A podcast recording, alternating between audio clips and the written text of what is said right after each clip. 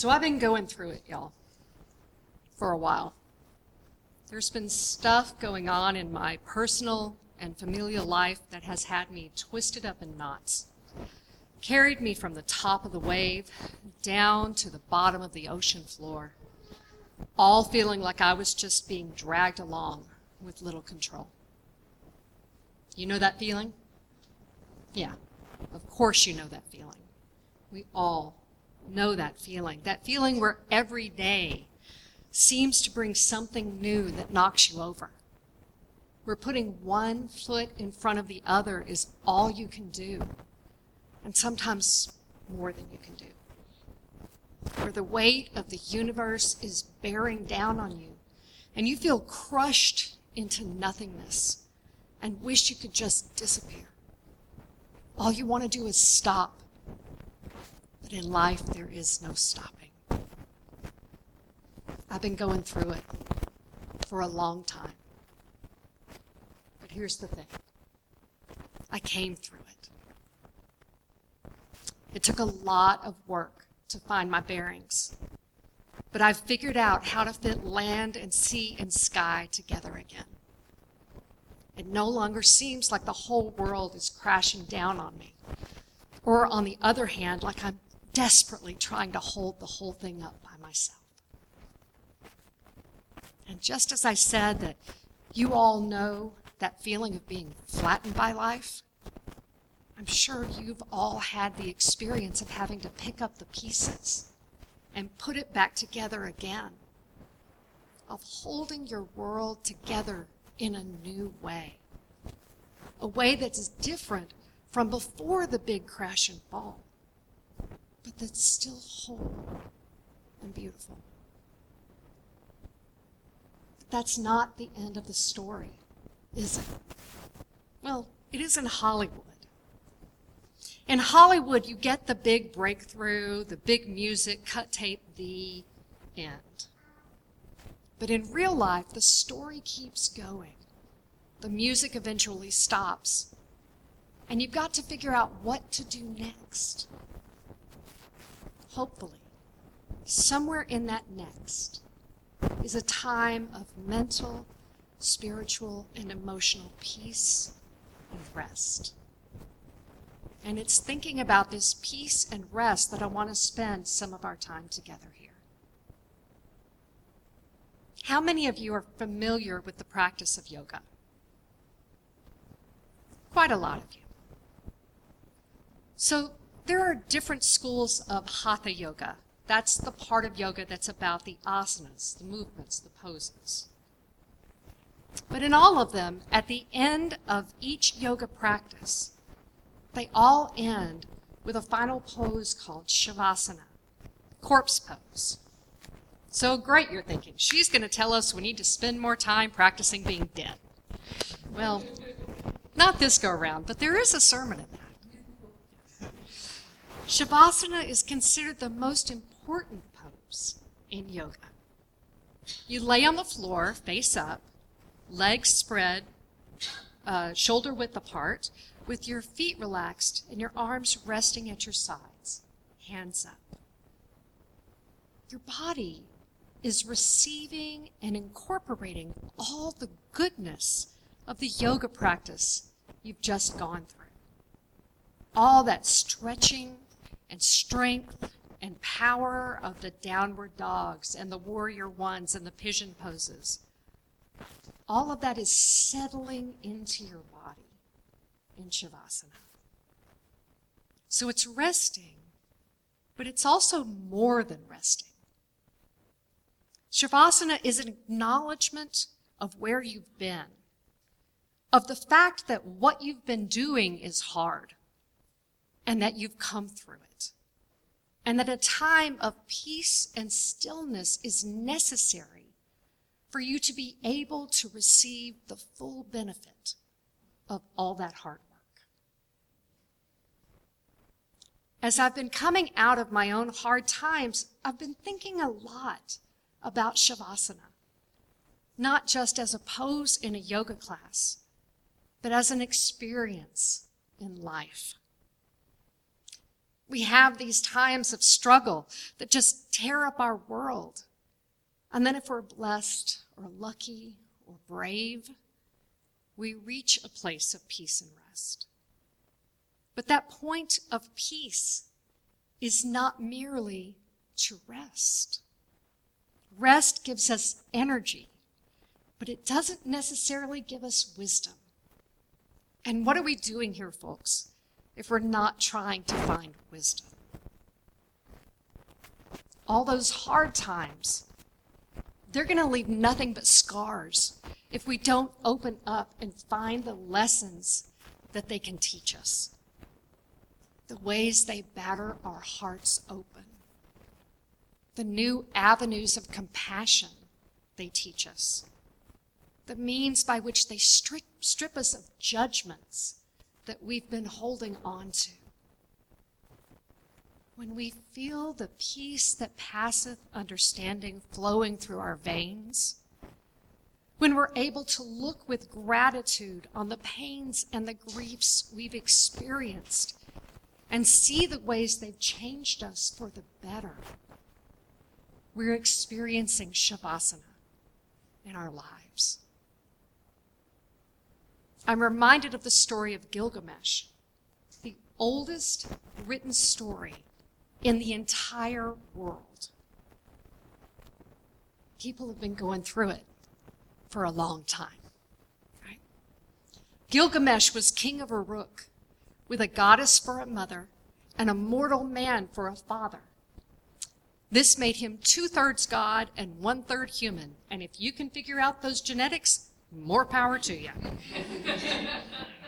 It also made him wild and domineering and a terrible ruler of all those mere mortals in his kingdom. So they prayed to the gods that they would calm him down. So the gods sent him this companion, Enkidu. And he and Enkidu delighted in each other's company and went on many adventures. But eventually, Enkidu died, and Gilgamesh was struck with this world destroying grief. When the profound depths of his sorrow weren't enough to convince the gods to bring Enkidu back, Gilgamesh had to reckon with the fact that he too carried enough mortality that eventually he would die one day. Desperate, wild, he traveled to the ends of the world looking for the secret of immortality. But when he found the one who knew the secret, Gilgamesh discovered that he could never possess it. Finally, in the long journey home, Gilgamesh found Shavasana.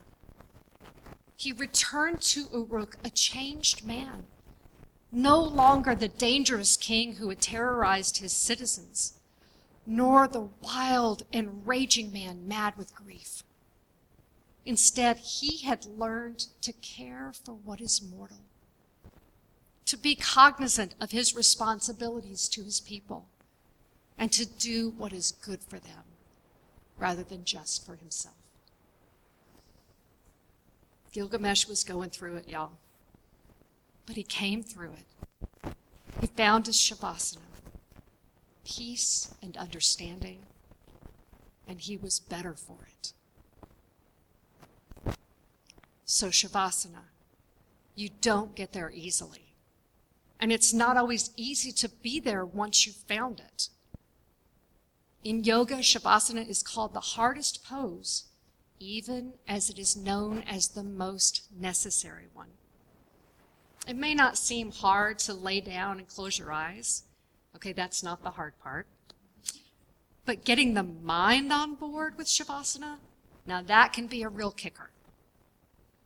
One definition of Shavasana that I read put it this way Shavasana is a practice of gradually, re- gradually relaxing one body part at a time, one muscle at a time, one thought at a time.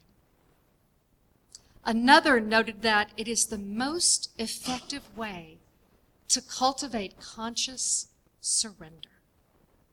But that can be challenging for people with busy minds. Anybody got busy minds out there? Yeah.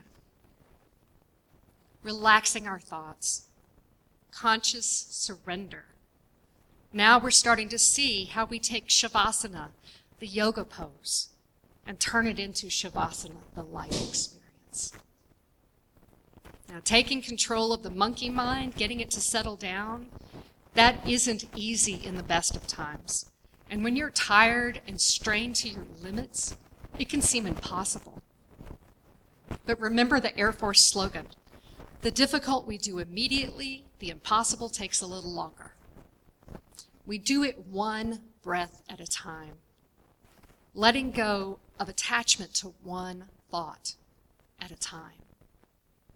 Conscious surrender, not to the hardships and being defeated by them, but to the moment and all that it holds the hardships, the blessings, the loves that anchor us.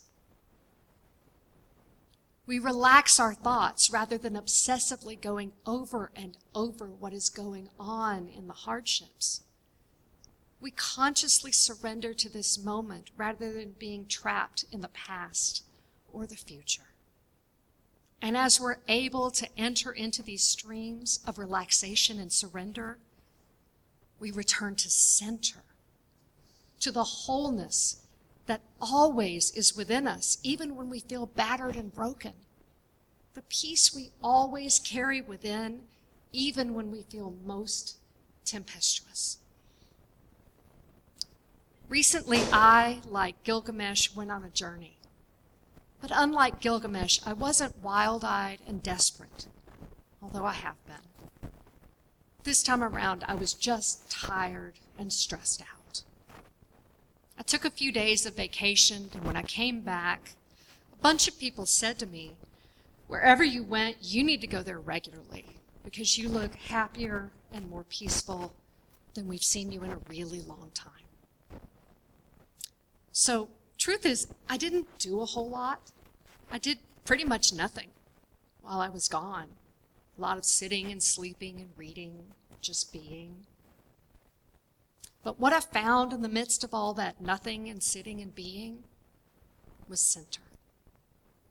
I found my way back to that peace that is always there, waiting for me to find it again. It doesn't move or go away but I wander away from it with anxious thoughts and worries and cares. Nothing in my external life had changed when I came back. All the personal and familial issues that were there when I left, they were there when I came back. But seeing all this from center rather than from outside center meant seeing from a place of relaxed thoughts and conscious surrender rather than a place of chaos and fear. And from center, with nothing changed except me, I experienced peace and surrender and joy. As you go about your day and your week, I hope that you will practice relaxing your thoughts and conscious surrender to the moment I hope that you will experience Shavasana in your life. This time of peace and rest that is really integrating and learning. And I hope that you will return again and again to center, whatever that looks like for you, until you turn, till you learn never to leave it again. Blessed be, and amen.